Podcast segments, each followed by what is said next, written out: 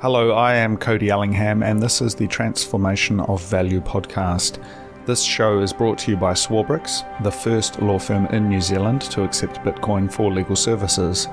The team at Swarbricks are Bitcoiners, and they are knowledgeable about the legal aspects of Bitcoin in New Zealand in areas like estate planning, property, and trusts. Swarbricks offers a 20% discount for services paid in Bitcoin. Find out more at swarbricks.co.nz/Bitcoin. Now, in today's episode, I share a conversation I had on Darcy Ungaro's podcast, NZ Everyday Investor. Darcy has kindly allowed me to share this show with you here, and I am on the other side of the mic talking about my thoughts on housing in New Zealand, what it means to be a sovereign individual, and some bold reckonings about the future of the nation-state project. I do hope you enjoy this episode. If you want to get in touch with me, please send an email to hello@thetransformationofvalue.com and I will get back to you. Otherwise, on to the show. I was listening to the one with the couple that moved to El Salvador. That was a really cool episode. Oh, with Nikki and James? Yeah. Yeah, thank you. Yeah, no, I understand now. I understand. I'm totally on board with your headspace as well. Like I get it, and that's probably helped me for just kind of thinking about how to approach this one here. So, yeah, like the idea that I thought maybe of starting it would be just to start off of like most of what I do just assumes that everybody wants to buy property, like in my professional day job. So when I encounter someone who is toying with the idea that maybe that's not even needed, it's not a good idea, or I just don't even want to. It's a bit of a kind of like a shocking one. So I thought maybe we could start with that, right? Like, if it's true, why wouldn't you want to buy a home? We might as well just start on that, shall we, Cody? Yeah. Well, we're talking about it as if it's a commodity. I think these conversations around home ownership, it's it's kind of really made it into a product. It's made it into a financialized asset. But really what we're talking about here is home, right? And there's something much more deeper to what that means. And I think fundamentally, and I think as we go through this conversation, we'll sort of unravel that. But, what does home mean? And how does changes in the way we perceive home affect the way we engage with society, how we engage with each other? And some of the longer term consequences of the financialization and kind of unattainability of this thing we call home. Yeah. And so really for me, I think home, along with family, is the basis of society, despite what the government may tell you. I mean, we are, social creatures. We have family, we have extended family, and kind of home is a situation, a context where that exists. And sort of where you call home and your relationship to your ability to access that, I think, really has some profound consequences. So I guess sort of circling back a little bit to sort of where this came from, my background, as you may know, is photography, right? I lived overseas for many years. I was doing architecture photography, photographing homes and kind of the lived experience.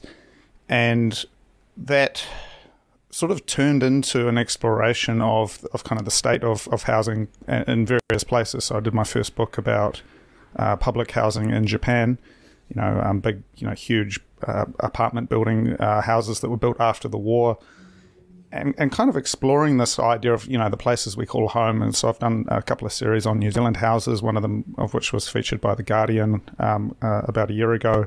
Cool. And this kind of idea of place and space is, kind of the visuals of it really inspires me. And I think with home and with houses, we sort of, we have this relationship with it now that it's something you invest in. It's, getting on the ladder, this kind of language we use. And I think just to begin with, there's something quite problematic about that. Yeah. You know what I mean? Well, let's put it side by side, because I know where you're coming from. And I know that, like, often when I'm helping people to get into their first home or their next home, it's this curious blend of financial and lifestyle that gets melded in there, and it's as much of a financial decision or an investment decision as it is about staking their claim into some sort of physical space so that they feel safe and they feel protected so that they can build something bigger. But when you approach that word called home from a slightly different perspective based on your experiences, what does it conjure up inside of your mind? Well, I think, you know, home for me, and I grew up in the Hawke's Bay, and, you know, I've got these kind of images, you know, childhood, these kinds of, you know, associations with home. And for me, really, home personally is my grandparents' place in Hastings. Yeah. You know, that's the only place that's been kind of consistent throughout my life as a destination. You know, my family moved house many times, but in terms of a home that I can identify with, you know, and that's kind of the nature. You know, my family were renting for many years as I was growing up, and so we kind of moved around.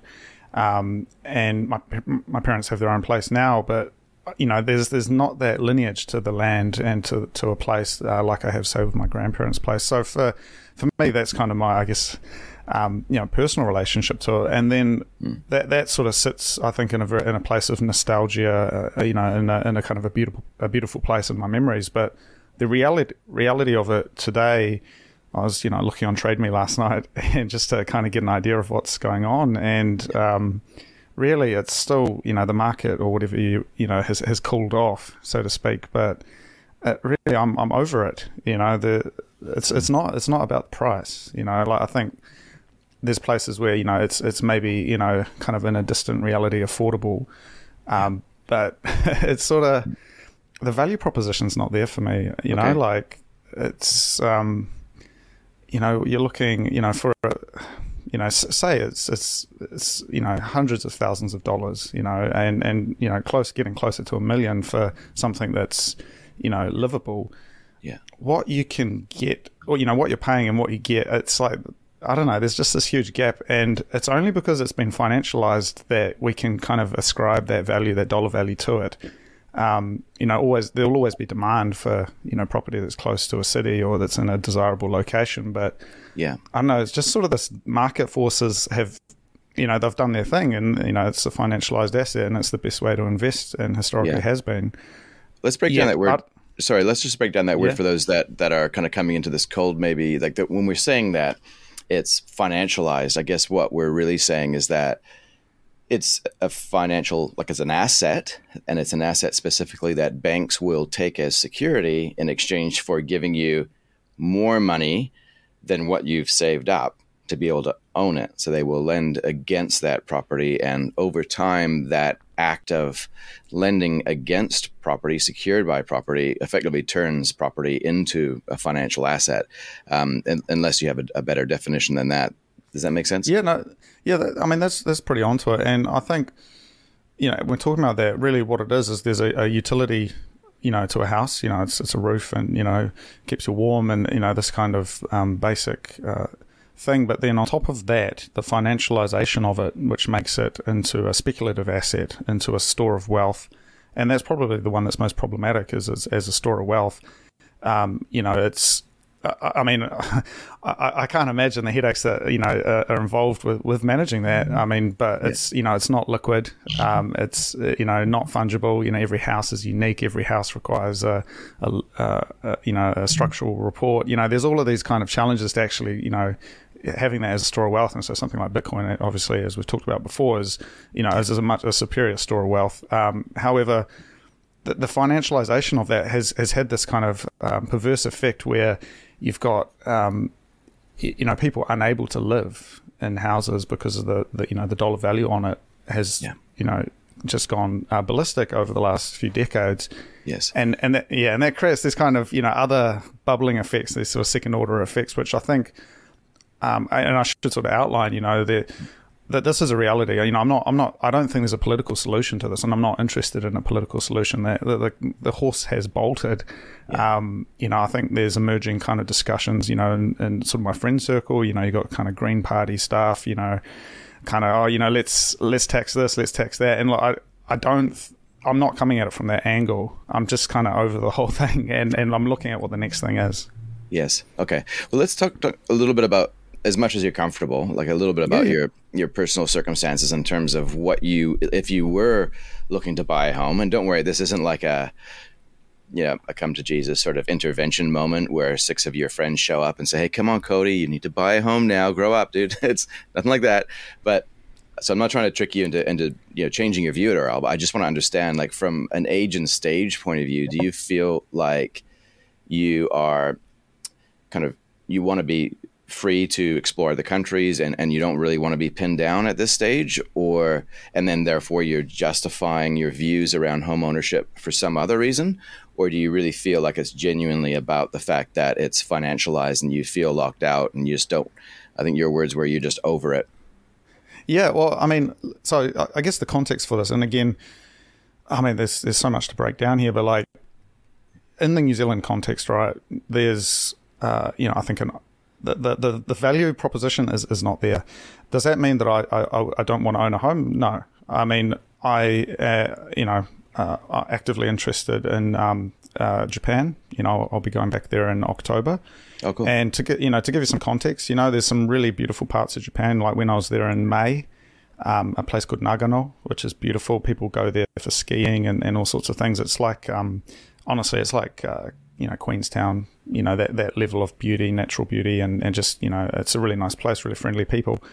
I can get a house there for $100,000, and it's an old farmhouse. It's got maybe some land, in the pine forests, beautiful landscape. A lot of what they call bessel, which is like kind of like the batch, but, in the mountains that Japanese people had kind of in the 80s and 90s. And a lot of those places are coming up for sale as, Japan's population shrinks and, a lot of these houses come up for sale.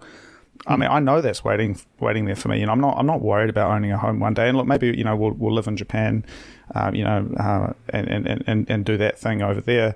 There's other parts of the world that really interest me as well. So it's not about not owning a home or not. It's I think it's specifically the New Zealand context of what I get for $800,000, $900,000 is a moldy house in Upper Hutt that's falling apart and it's got, black mold. That's sort of the context I'm coming at this from. And sure, the fact that people are going to climb over each other to get there, or they were at least until recently, in that space.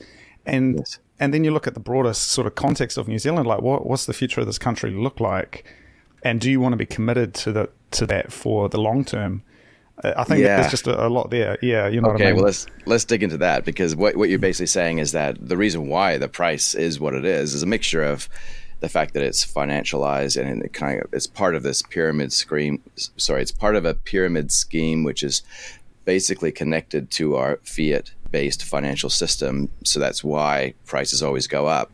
But then there is this reinforcing, perpetuating belief that there's a value that we should all be ascribing in we should all be thinking property is valuable. But when you look at it, you're going at it going, well, I just don't see it. So it's not just about the fact that maybe it's expensive to get in. There's something about the fact that it probably ties you into not only that property, because now you're a slave to the man, slave to the mortgage provider, and you have to work usually locally, to be able to afford to get the mortgage. You're kind of now trapped inside of that home by the bank, which is inside a country or jurisdiction that increasingly you might not feel super comfortable with. Am I getting closer? Yeah. So, I mean, there's a bunch of things to it. And I think part of it is, the nation building project. I was having to think about this, really, I think the idea of New Zealand is anachronistic. Like, we're not in a New Zealand state anymore. We're in this globalized economy. We happen to be these islands in the Southern Pacific, and some of us are lucky to be able to work internationally. But I look at the destruction happening with the rural sector, and just blind government policy. New Zealand is based on the price of milk. And this country was built on the back of sheep and cattle, pretty much. And there's kind of this dissonance and this, these kind of mega political social trends that are at play, which sort of see the foundations of the country being rocked. And I just don't think people are really aware of that. And I think there's a certain degree of naivety. I'm not super well traveled, but I've traveled enough to sort of look back at New Zealand and think, we're a developed nation. We've got good systems, but, I talk to people about Thailand, I talk to people about Taiwan or Japan or whatever, and they think, and they sometimes look at me funny. I'm like, like a lot of these countries have much better infrastructure than New Zealand, by degrees. And some of them, a lot of people would consider still, developing. Somewhere like Thailand, it's it's a developed country in a way, but it's got developing aspects, but a lot of it is still, you know, far superior to what we have in New Zealand. Yeah. And it's sort of like, yeah, there's this, I don't know, kind of island mentality. And yeah, I mean, there's a lot to break down there, but the island is, you know, based on agriculture, based on exports, and we're destroying that sector. And so we have this, you know, housing market, which is, you know, this huge wealth store. It's based on basically, you know, selling and buying houses off each other, or renting houses off each other. We have a productive economy, which is, I think, got a lot of issues, and there's a lot of structural changes that are coming into play, you know, with emissions, trading, all of that stuff. Yeah. And then there's just not this awareness that we, you know, that's all connected.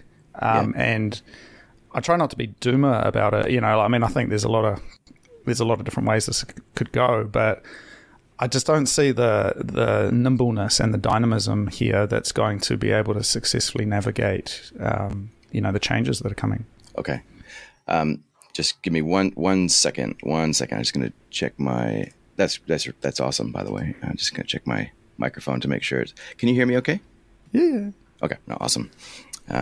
Cool. Okay. So by the way, there's nothing off limits. Don't be afraid of saying any word that you don't want to, you know, that you're afraid of. Just go there. We are recording, right? We are recording. Yeah, cool. We are recording. Yeah, hey, we've started, by the way. Yeah. Yeah, no, all good. Okay.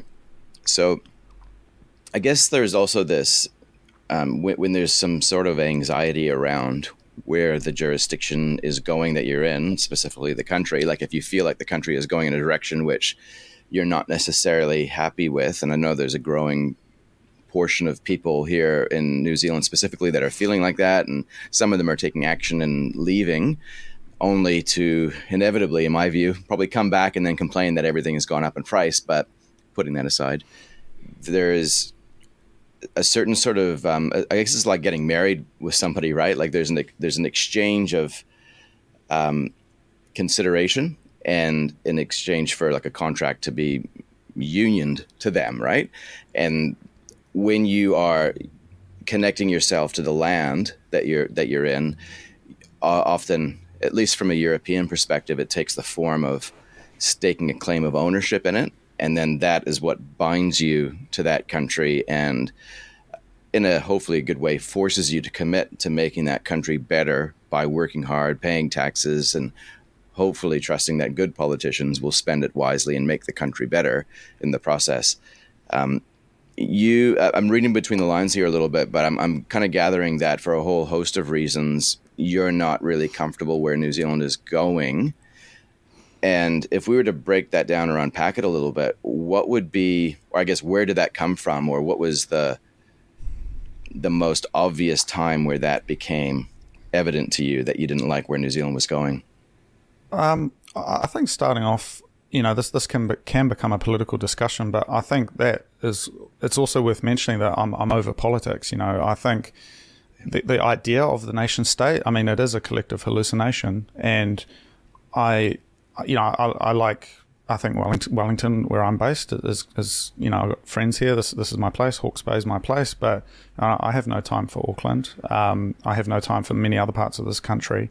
And I think straight away, the context of discussing a nation and talking about New Zealand as if it's us, as if it's me, as if, you know, we have a connection to these islands, I think that's increasingly, you know, it's sort of like longing for empire. It's longing for some former way of organizing society in which it's no longer relevant. You know, I don't hang a picture of the Queen or King Charles on the wall. But you know, that's the kind of thing that maybe, you know, your grandparents would have done, you know, and so I think the allegiance to New Zealand is certainly, for me, has disappeared completely. You know, what is it? The All Blacks and the national anthem, maybe some Weet-Bix, but all of those things are pretty superficial and irrelevant. And I look at that sort of collective identity, and really this has come to the fore, I think, over the last few years.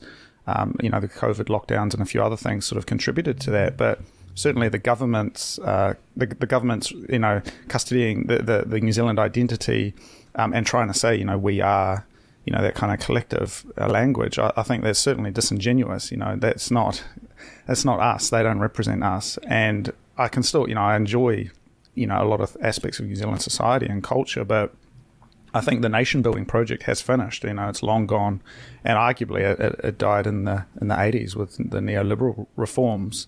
And so this idea that, you know, you could kind of settle down and have a good life is I think rooted in a previous generation, you know, the generation of my parents and grandparents. And for younger people who are increasingly globalized, they're seeing media come in from overseas. They're traveling more, I think. You know, they're seeing the rest of the world, and they're seeing less barriers between themselves and the other. And they think, man, you know, things aren't so great here, but, you know, I can go to this other place, which I always had this preconception that was, you know, a poor country or whatever. But actually it's great, and it's in the ascendancy. And so I think just the context of that, it's not like New Zealand's gone off the tracks or gone off the rails. I think the nation state project, you know, this kind of welfare state democracy thing that, you know, they talk about in The Sovereign Individual, which I mentioned to you in the email, yeah. You know, this idea that, you know, we have a government and we work and pay our taxes and, you know, it's going to be okay. I think that's pretty much you know, on the way out. Okay, let's unpack that then. So The Sovereign Individual, yeah, we talked about that before pushing record, and I've heard you mention this before. I haven't read it yet. I've seen a few excerpts from it, just like preparing for this, just to make sure I knew roughly what it was about. James Dale Davidson, Lord William Rees-Mogg, I think that is. I can't read my own writing. Great book. One of the things I saw around that book was like just interviewing somebody was interviewing the author, one of the authors of The Sovereign Individual, and some of his views that he was sharing were just really, really rubbing people the wrong way. You could read the comments in the comment section, just some of his views. And it reminded me a lot about another book, which isn't too dissimilar in terms of lifting the veil on how things actually work and where things are actually going. It's called The Creature from Jekyll Island, by G. Edward Griffin. Have you ever read that book? I am familiar with it. It's about the Fed, right? Yeah, it's about the origin of the U.S. Fed. And again, like it's like one of the Bibles, I guess, or the core texts that anybody who believes, I guess, in financial reform, true financial reform, we'll probably stumble across one or both of those books. Another one would be The Bitcoin Standard by Saifuddin Ammous. And these are great books because they contain some core ideas. The Sovereign Individual, from what I understand, is that pretty much just about, and it was written back in, when was this, 1997, I think it was. Yeah, it was when it was written. Yeah, well, it's very, you know, it was 1997, but it's uncanny how much it predicted in terms of where we're at today in 2023. And certainly, I guess if I was to summarize it, really it's a reflection and a study of what the authors refer to as mega political changes. So these are things bigger than, you know, are you going to vote for that party or this party? It's actually things much more impactful, things like technology, climate, geography, these things that impact the organization of society and effectively the logic of violence, which is kind of, people get confused, you know, what does that mean? Effectively, it's, you know, who has the power to coerce and to run society? And so historically you had things like feudal lords or kings or, you know, these different power structures. And over time, you know, they've evolved and changed, and it's been mega political changes, things like technology that have influenced that. And so, you know, the recent example, or, you know, the modern era, you know, really was kicked off with the printing press, which, you know, was able to disseminate knowledge in a new way. And so that led to kind of the fracturing of the power of the, you know, the Holy Roman Church, and the ability of churches to sort of control society. And it led to this, you know, this change in a mega political change that impacted society. And there were things that disappeared along the way. And so sort of prior to that, you had this chivalry, the kind of knights in shining armor, all of that stuff. And you saw it just sort of evaporate. And they didn't have a feudal society because of chivalry. They had chivalry because they had a feudal society. And I guess bringing that to today, and I mean, there's obviously a lot more. It's a huge book. But, you know, where we're at today is, you know, we're in this sort of transition phase from a a welfare state democracy and industrial society of, say, the 20th century, you know, the society of World War II and the atom bomb and putting men on the moon, through to an information society. And the organization of that society changes as you go through that transition. So, you know, the feudal kind of the parishes and these kind of these old ways of organizing society, the Greek city-states, you know, they evolved as these mega political changes come downrange. And so sort of, you know, where we're at today and sort of what the sovereign individual talks about, you know, for the future in this information age is kind of the evaporation and the disassociation of the nation state. Because really, the nation state is really only in existence because of the centralizing forces of, you know, technology and the importance of having, you know, the ability to coerce and exert power is only possible with very, you know, large democracies. You know, places like the United States or even smaller countries, you know, that they're centralized entities, and that's the only way they could exist, because if they didn't do it and they weren't centralized and they weren't, you know, democratic in that approach, then another country would come in and fight them. And so, you know, if it was a, you know, a nation state democracy versus a small religious order or a small fraternity or some other way of organizing society, the nation state always wins. Because it's able to tax people the most, and it's the most productive way to get tax revenue is to have a democracy, a large, you know, democracy. And so there's all of these kind of things floating around, right? We've got a, you know, industrial base, a nation state, you know, the development of passports, the development of, you know, international travel, the development of local national identity. You know, this is all very modern. And it's quite strange in a way, you know, you have something like New Zealand, like what does that even mean? And New Zealand's actually kind of the perfect way to look at this, because, you know, at what point did the New Zealand identity emerge? At what point were we separate from the state of Victoria or New South Wales or, you know, Mother England? You know, when did that become a thing? And it really, you know, you can trace it all back. It's only very recent that we had that. You know, and things like national anthems or flags or sports teams, they were all these kind of artifacts of the nation state. And if you look at it today, though, I mean, who cares? Like, who even knows what the New Zealand national anthem is? I don't know if the kids even still sing it in school. So there's this kind of historical relationship to nation building, which aligns people. You know, let's build the railway. Let's, you know, let's be one. You know, and it's a very centralizing power. But right now where we're at, you know, you look at sort of the politics of, you know, the clown world, as they say, this kind of internal tribalism, this internal destruction of the nation state, that's starting to tear it apart, and it's no longer relevant. Like, who's going to go and fight in a war for New Zealand? You know, like, who's going to line up and sing the national anthem? It's not relevant anymore. And so we're holding on to this nostalgia for, you know, the old New Zealand of the 20th century. Yet the reality is we live in a globalized world where the only thing I really care about is just having a passport and being able to go and paying as little tax as possible. And if I can go somewhere where the benefits of living there are better, then I'm going to go there. And, you know, I can lament about the old days growing up and going to the beach, but if the economic reality is not there anymore, then I'm out of here. Yeah, wow. Okay. There's a lot in that. a lot of good. No, that's awesome. A lot of good stuff in that, and I hope, my sincere hope is that people are mildly perturbed by what you just said there, because it'll get them to think, right? Hopefully, think for themselves. Is this true? Is there really some sort of nostalgic vision of New Zealand that we're clinging on to, that we're sometimes fighting for, either ideologically or physically fighting for, or is it inevitable that the rest of the world is actually changing, and we are witnessing maybe the fall of the nation state system and the rise of the, I don't know what you call that, like the digital state, or just the rise of the digital realm, right? Yeah, and I guess just bringing it back a little bit, because I mean, this is pretty intense, you know, what we've just talked about. You know, there's a lot there, and it could kind of seem a bit woo-woo, to be honest, but I think... Not for me, Cody. You can turn up the woo to 12 and it doesn't really faze me, trust me. But I guess the bigger thing is, again, the naivety, you know, and let's bring this back. You know, if you live in the Bay of Plenty, you've got your house, you've got your boat, you know, you go down to the fish and chip store, you know, these kind of images of, you know, New Zealand, and you can put it out there and say, okay, this is New Zealand. This is what I think New Zealand is.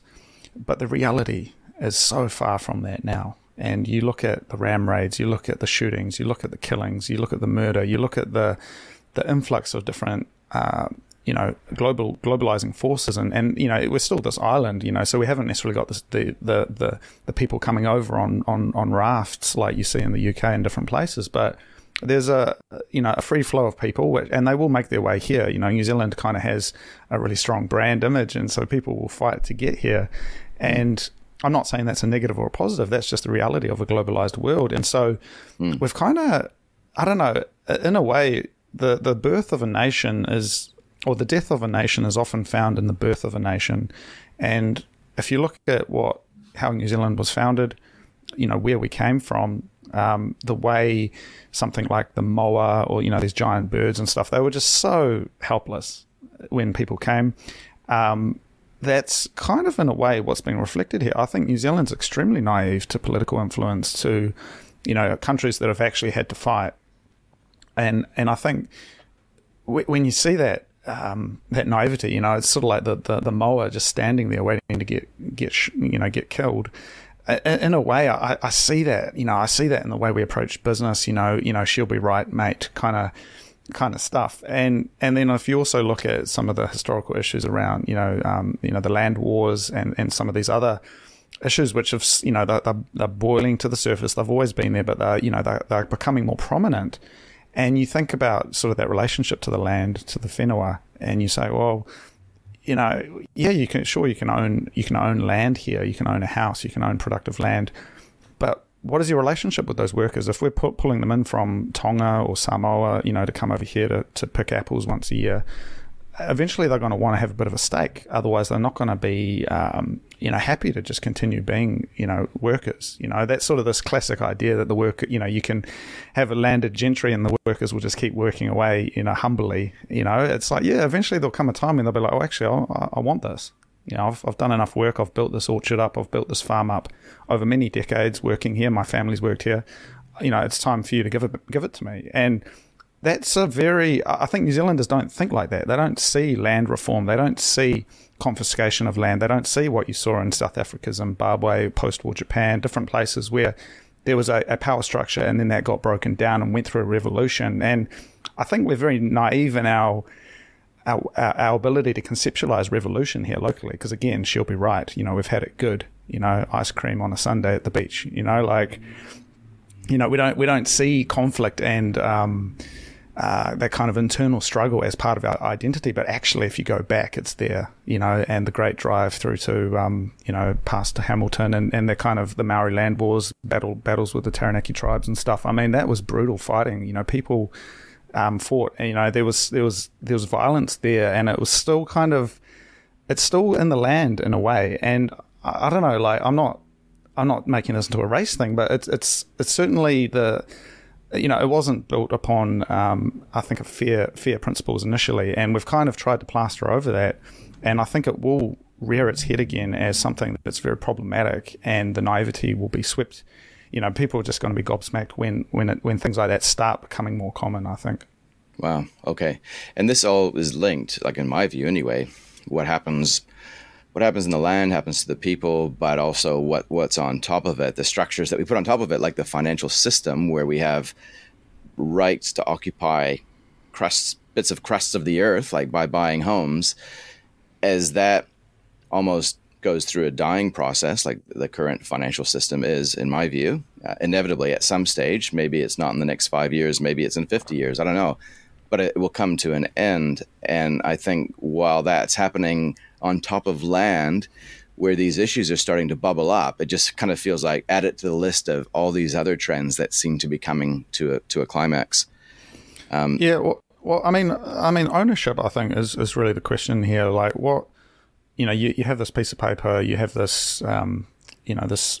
I don't know if it's even a deed or whatever in New Zealand, but you know what makes you the owner of something. And really, you know, it's only through the government's mandate that you have ownership of land, and that's, I think, a construction that people haven't really critically looked at. But you only have to look back at the Christchurch earthquakes and the EQC, and, you know, people being red zoned. And more recently, for my, you know, my experience in Hawke's Bay with the flooding, you know, like you don't own a house that the government has said you can't live in. Yeah, you know what I mean. Or even Maui, right, in Hawaii. Yeah, you know, and maybe you know you can get an insurance claim or whatever, but it's not yours. You know, you're leasing it off the government, and you're leasing it off. You know, the down payment on that is the idea that there's a government that you believe in, and I think that's where things get a bit messy and a bit kind of strange, because, you know, we've seen only recently, you know, say last 10-15 years, and with Christchurch, this idea that the land, you know, and New Zealand's, you know, geologically active, you know, so there's just flooding, earthquakes, all of that, of course. But then on top of that, things like confiscation, things like rates, things like, you know, taxation, you know, because, and again, there's some challenges here, but the New Zealand, you know, you own a home, you're a sitting duck for rates increases. And I was talking to someone recently, and they just said they've had a 20% rate hike for their property. And I think, man, you know, that's, you can't run away from that. And I think that's part of this mega political change that we saw. And so that the historical example of the move from feudalism towards a modern society, or even further back, the move from nomadic sort of hunter-gatherers through to farm society, it inevitably resulted in a change in the way taxes were collected, because it's a lot easier to tax a farm, you know, they're a sitting duck, than it is to tax a nomadic tribe. And, you know, you've got a capital investment, you've built this thing up, you've built up a house or you know, farmland. That makes you the first place that people are going to come and say, hey, you know, can you cough up? And so I think there's some challenges there as well, you know, like... yeah. Okay. So from what I'm gathering so far in terms of like that question, why wouldn't you want to own a home? So far, I'm kind of getting that there's some specific issues with this nation in particular, but then there's also an issue that you would have with the whole concept of a nation state anyway. And you see property potentially as being like Hotel California, right? Once you get in, you just can't get out. And it's a trap to be basically taxed to death. Is I know I'm being extreme, but am I getting warm there? Yeah. I mean, it's definitely warmer. And again, I'm approaching all of this with a dichotomy. I mean, man, I might end up just retiring to Havelock North one day and having a good old life, you know. And so I say this somewhat in kind of two minds, but you know, kind of where it stands today, I think I don't see.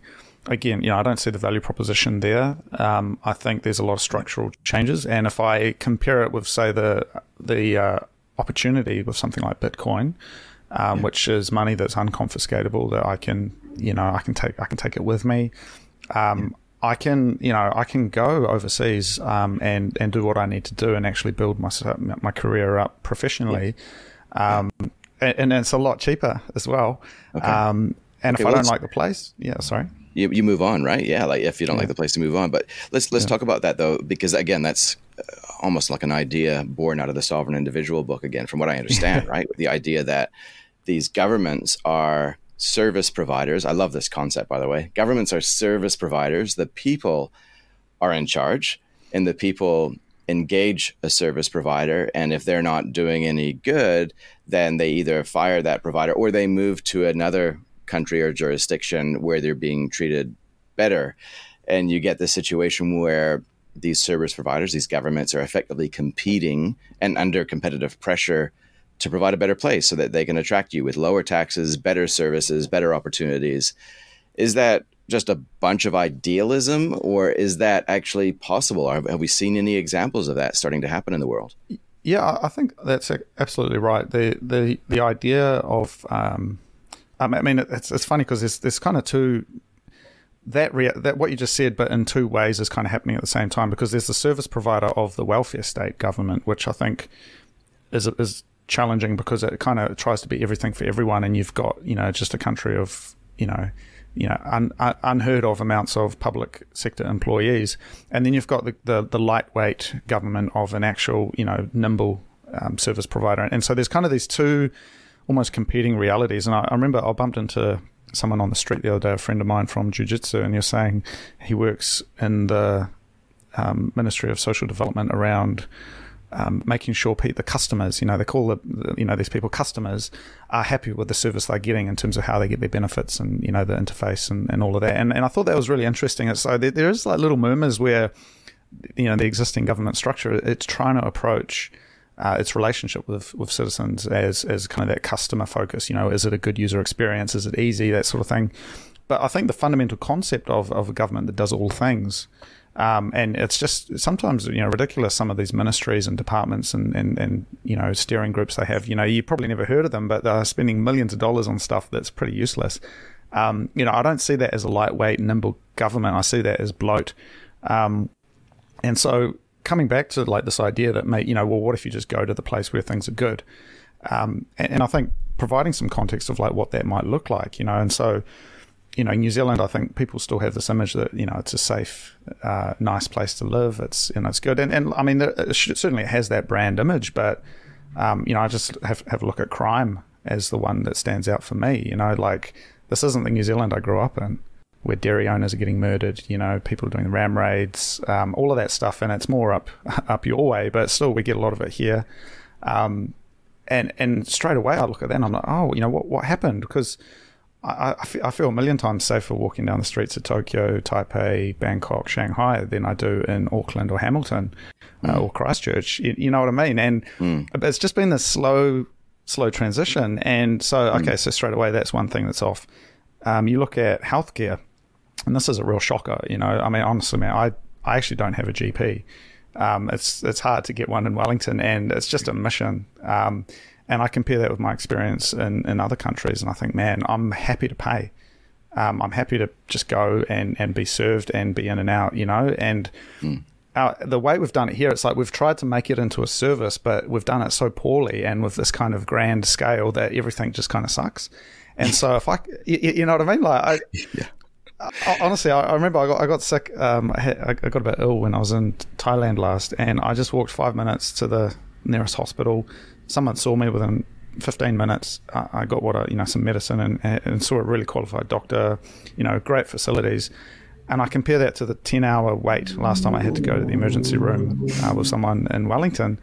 And just the utter, it's kind of the humiliation of just sitting there, people with broken arms and stuff, and it's like, unless you're dying on the floor, they're not going to go and see you. And it's like, how did we get to that point? That's not what I paid for. That's not what I signed up for. No, and it hurts. Like the more you pay in tax, the more it hurts. Like I'm approaching well north of six figures myself in tax. It hurts because you want that money to be spent well to actually improve things. That's what you've been sold. That's what you've been told. But you're not even getting to see the doctor when your kid has an ear infection. Like you've got to go at some ungodly hour at night. I think the idea that taxes are somehow paying for that is a fallacy as well. I mean, they're not. I mean, we're this country's living in debt. It's just we're in this transition between, I think, a society that is financially sound and actually tax intake is then being prudently spent on the things where it needs to be spent. And then a society that's just free for all, and it's kind of the optics of that. You're looking at $40,000 farewell parties for, executives of some ministry that no one's ever heard of, and I think, man, that's how many people's tax take has been consumed in a farewell dinner. That's just offensive, and that's a sign though, and this is something that they mentioned in The Sovereign Individual. Sort of as you get to the end of these mega political phases, kind of the resentment and the kind of skepticism, cynicism towards the existing power structure becomes so palpable, towards the end of, say, the Holy Roman Church and its sort of role in feudal society. People just had such disrespect and kind of hatred for, the low-level clergy who were just seen as milking it, and they had all the land, all the goods, they're getting their tithe on top of that. And we're seeing that now. It's like we have this kind of class of political actors who are just sort of waddling around, spending money willy-nilly because they know the gravy train's going to run out, so they'll just get in while they can. And if you're invested in that system though, it's really hard. It's kind of cognitive dissonance to be like, well, maybe I can, if I vote for the right person, it's going to fix all this. But I don't think so. Yeah. And I'm like, as we have in this conversation, I'm just trying to figure out, is this Cody who has these views, or is this a growing population? I see people that primarily want to own property, and so for me, none of this really kind of comes up in my day-to-day conversations with people. It does in my head when I think about where this all goes and what comes next. But would you say, like, obviously you have friends that are probably at a similar age and stage as you, and perhaps similar views or opposing views, is my suspicion as well. Is this in your view, is this a growing population within New Zealand that is starting to feel like this? Like there's a growing movement, almost like trying to push a rage against the machine type thing? So certainly I think this is not a popular movement. I don't think that this is very common at all. I don't think there's... I think most people would be, just as you said, young people think they still have the dream, they still aspire to be part of the nation of New Zealand. Certainly, friends and family of mine are in that position.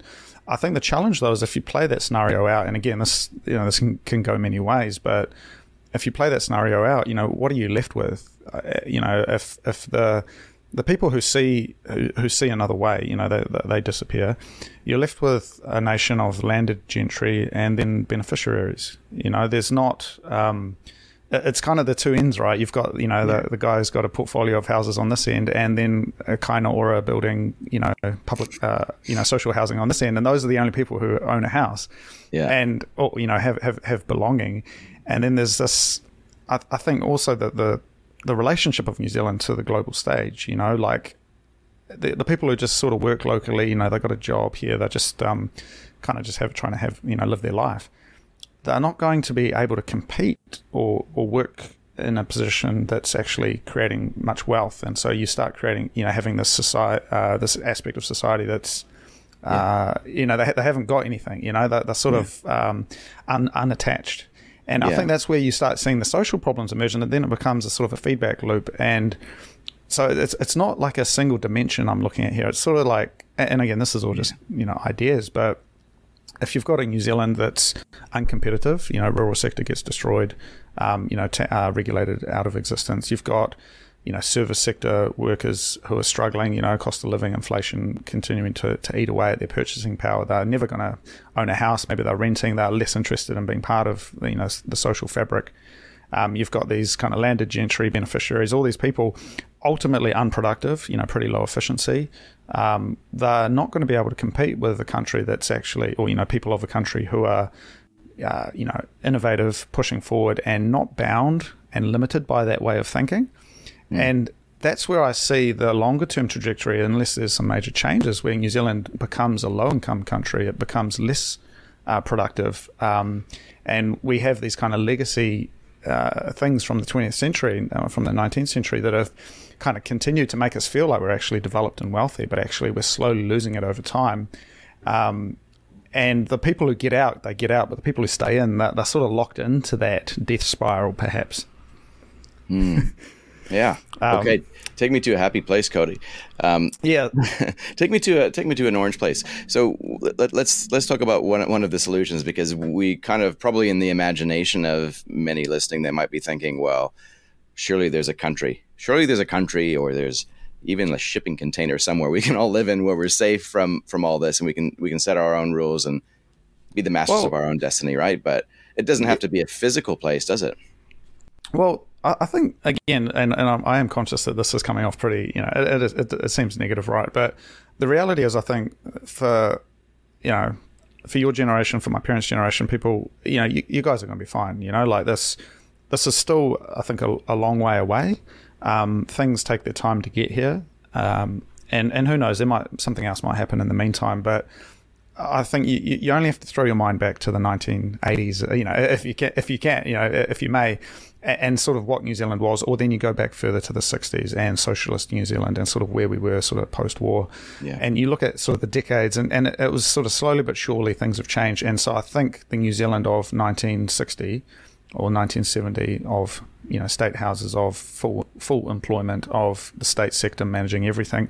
In a way, we're so far from that, but in the other direction, we're also very close to coming back to that. And I don't know. Maybe it all works out, but in terms of what my approach and sort of what I'm looking at here, I don't think it's a collective, that we can go and there's this magical place we can go to. I think it comes back to the individual and back to the family and to families making decisions for the way they approach, you know, the life and sort of these major decisions.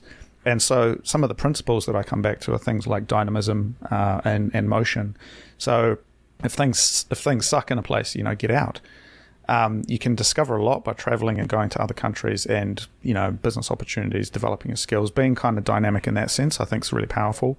Yeah. But also the ability of doing things like remote work, you know, broadening your horizon beyond what New Zealand, you know, just the islands of New Zealand, because there's not much here really. You know, you do need to be working globally. And I think kind of a success strategy is looking at what's happening in the world, and maybe you live here and you're domiciled in New Zealand, but I think success looks like, you know, making US dollars, making Bitcoin, making projects and work happen globally, and then you can kind of bring that back here, and as things sort of crumble around you, you've still got this you know, something that's solid. And so I think it's an approach to work as well. So it's sort of an approach to living, being dynamic, being able to talk to people, being able to go and see what's on the other side.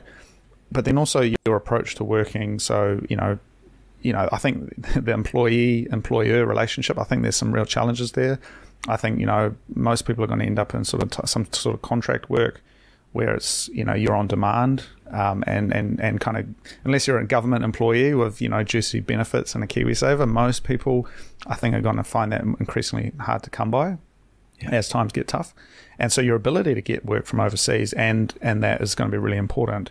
But at the same time, you're going to be competing with everyone else for that. And so there's going to be a lot of dynamics. And I don't know, but I think it's going to be interesting.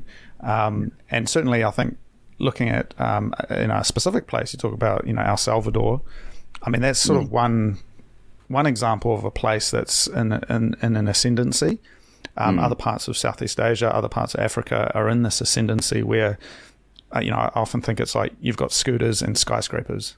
You know, that's what you want. You know, you want people on the street who are, you know, struggling to make ends meet, but they're struggling in a good way, and they've gone from having less yesterday and more today, even if they're still, you know, pretty low down, as opposed to a country that's like, you know, it's in the descendancy and, you know, we had more yesterday than we have today. And the difference in trajectory of those two things is sort of, I guess, the underlying theme that I'm looking at here with regards to New Zealand, So there's like a crossover point where the descendancy meets the ascendancy of another nation. And then it's like, there's your indicator, right? Where if you're optimizing for all things, you would then shift where you're domiciled from. But financially, at the very least, what you're saying before is interesting. So increasing your sources of revenue so that increasingly they come out of New Zealand, so that I guess that makes it easier to up sticks and move to another country if required, right?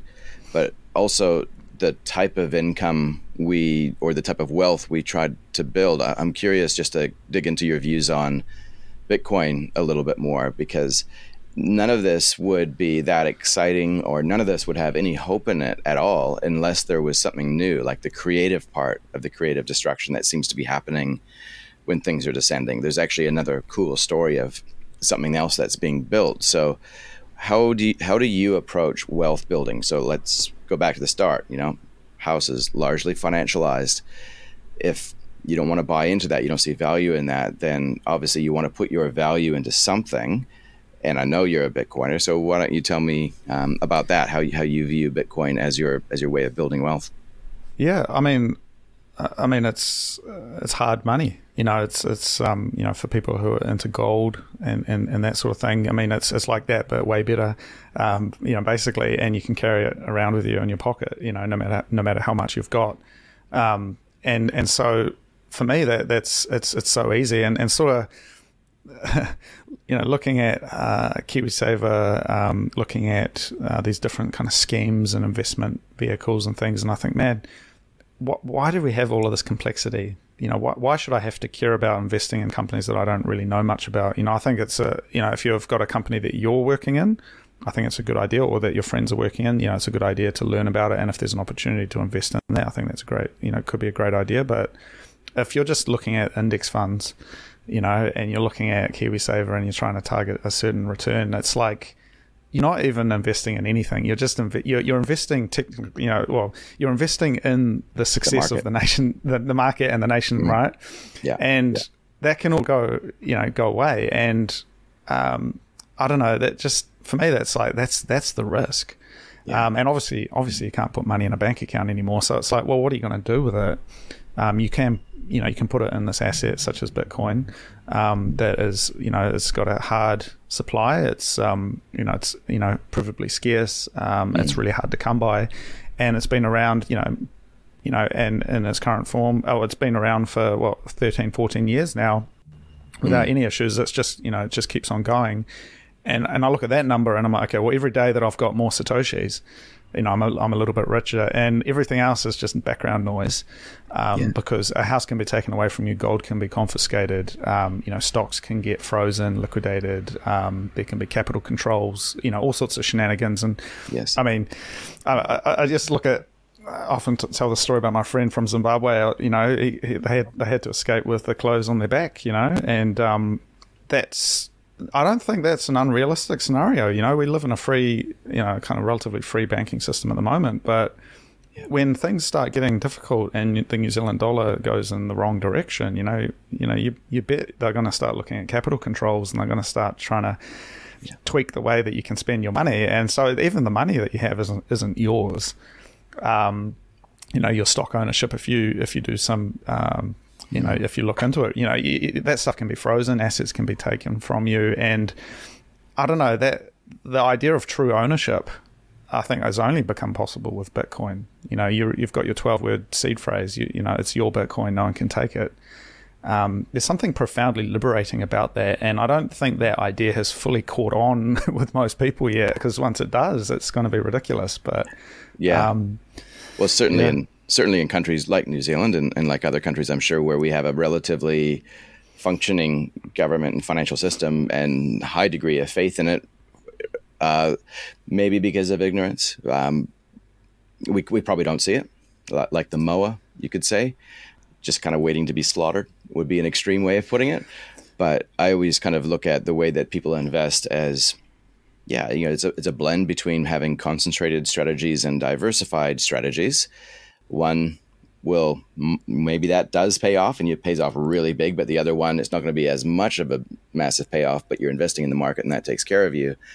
But what you're saying is that if we zoom out and look at this a little bit differently, everything is concentrated within a system which arguably is going through some degree of phenomenal change, the rate of which we can't really gauge that very well. We don't know if it's going to be all of a sudden, all at once, there's a catalyst, or it's just going to slowly happen over decades. But either way, it's going through a change. And so if you're still investing according to how you always have in the same things, you are actually concentrated in a style or a flavor, even an asset type that was from the past, not necessarily from the future, right? Do you kind of think of it like that with Bitcoin, that this is probably the only thing that gives me peace when I'm putting my value into something? Yeah, absolutely. I think, even just the meta analysis here of what investing is and why it's even relevant, it's because you've got surplus value and you've got money burning a hole in the bank. The inflation's burning your money, your money's melting away through your fingers. And so you need to invest it in something. But if we flip that with a hard money standard, so a completely different reality, but certainly one that's kind of emerging. Cody, just for our listeners, like hard money in the context of Bitcoin, what do you mean by that? So fixed supply, a low stock to flow ratio. So not too much of it being created. Yeah. Would it be a low stock to flow ratio, high stock to flow ratio? But I guess the idea that there's a lot less that becomes available every year than there is from the existing supply. So gold is kind of the analogy. It's really, there's only a little bit of extra gold is found every year, but the existing stock is, there's a lot more. So that's kind of hard money, right? So it can't be printed. You can't print gold. In that sense, having hard money, it really changes the dynamic. And so the idea of investing you know, under hard money, you just, you know, maybe you have gold coins or something, you just put them away, you know, and you sit on them, you know, unless there's a business venture, again, something maybe that your friend or your family members like undertaking that you're directly involved in, and there's a real clear opportunity for you to be part of that. There's not really a use case for investing, you know, it's maybe it's the domain of professionals. But in terms of like me and my friends and my colleagues having to have like a KiwiSaver account that's investing into something or whatever, it's like, I mean, it's ridiculous, you know, and how could you expect, I mean, obviously you're a professional, but how could you expect a normal person to even have a look at that and understand that? And the answer is you can't, you know, it's not possible. And so you've got people playing around with sharesies, you know, like it's a video game, you know? Yeah. Well, that's my frustration with this whole thing. 'Cause you know, like I'm in the industry, I'm trying to encourage people to invest, and I'm trying to encourage people to lower their time preferences. So that just means that they want to take some of their value today and throw it into the future and defer immediate gratification for something better tomorrow. Right. But the way to do that is to, I guess, show or prove the incentive to do that. Like, for example, hey, if you buy an investment property, it always goes up, hopefully, over time. If you put it into a well-managed share portfolio, that always goes up over time. That's great. But when the faith in that narrative starts to be challenged, or dare I say, if it starts to fail occasionally, then people kind of bring their preference way, they want to consume more. And I guess from an inflation point of view, hey, that's actually a risk, right? If more people start consuming more today rather than deferring consumption today for a better return tomorrow, that can really mess up the economy. So faith in future assets paying off better, it's kind of hard baked into the system. So what I find with Bitcoin that's really helpful when I talk to people about it is that it's the ultimate type of investment, because you really are putting faith in something that is not really proven by history necessarily, not directly. It's proven by mathematics. What can you have faith in easier, mathematics or a chart of the last 50 years, you know? I don't know if that makes sense. Yeah. So I guess if I can put it simply, like, what's my investment strategy is like just to get as much Bitcoin as possible. That's a good strategy. and then the way I do that is I invest in myself. And so, you know, I treat myself, you know, I am a business, you know, I am the capital. And so I develop, you know, IP, I develop, you know, got a few different projects going on, as you know, and so I work on that, and I try to encourage those around me to do that. And this is where some of the Bitcoin principles come through around proof of work and building and being, you know, focused on outcomes, because, you know, a house doesn't produce any value. You know, an index fund does not produce any value. However, if you have a business or you're running something, that creates value, and it puts value into the world, and you get paid for that value. And if you can, you know, you get paid in fiat or whatever, but if you can then go and use that to buy Bitcoin, you're basically taking your surplus value and you're putting it into something that has a fixed supply.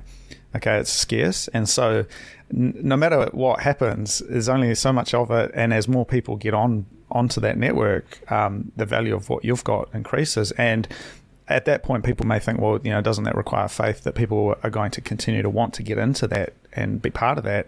But actually, the way Bitcoin works, it's like it doesn't really matter, because you've got the halving cycle, which you know, basically means every 4 years you've got this reduction in the supply of new Bitcoin coming online, which pretty much coincides with the bull market and the number go up trajectory of Bitcoin. And so it's kind of like you're going to get in eventually, and if someone's not a Bitcoiner yet, they will be at some point in the future, and it's just up to them to kind of decide at what point that's going to be. And it's like, then I sleep easy that that's sort of the way to go. And I can just focus on my business, you know? Well, I like what you're saying there about that. 'Cause so how does Bitcoin change the incentive structure in your world then? So I'm focused on, I mean, so the incentives, you know, obviously I want to get as much Bitcoin as possible. So I work hard, but I'm after it for the long term. So, you know, we're talking, you know, 10, 12, 16 years, you know, plus, right, down the future, in the future. So I'm incentivized to create as much value as possible while minimizing my consumption right now, leading a minimalist life, not being too Spartan about things, but I'm not interested in the fluff. I don't need the boat. And in a way, that's like I think a lot more dynamic, and So it's encouraging you to work harder. It's encouraging you to take risk with business activities. It's encouraging you to defer consumption and spend money on things that you need, not the fluff, like you say, right? Yeah, and that in a way that's sort of the investment strategy. I think is you gotta hustle. It's like no one's going to give it to you on a silver platter. You got to work hard, but having it's the goal isn't I'm going to get a house and going to do this and that. It's like that. I mean, maybe that's part of it, but as we talked before about maybe I get a house overseas or whatnot. But that's it's not the golden goose that I'm aiming for here because I just don't see it necessarily holding its value long term, and you can't do anything with it. You've got a house. It's like to try and sell that, to liquidate that, or whatever. It's a mission, right? Whereas Bitcoin, it's money, right? It's easy peasy. You just use it for what it's designed for. Yeah.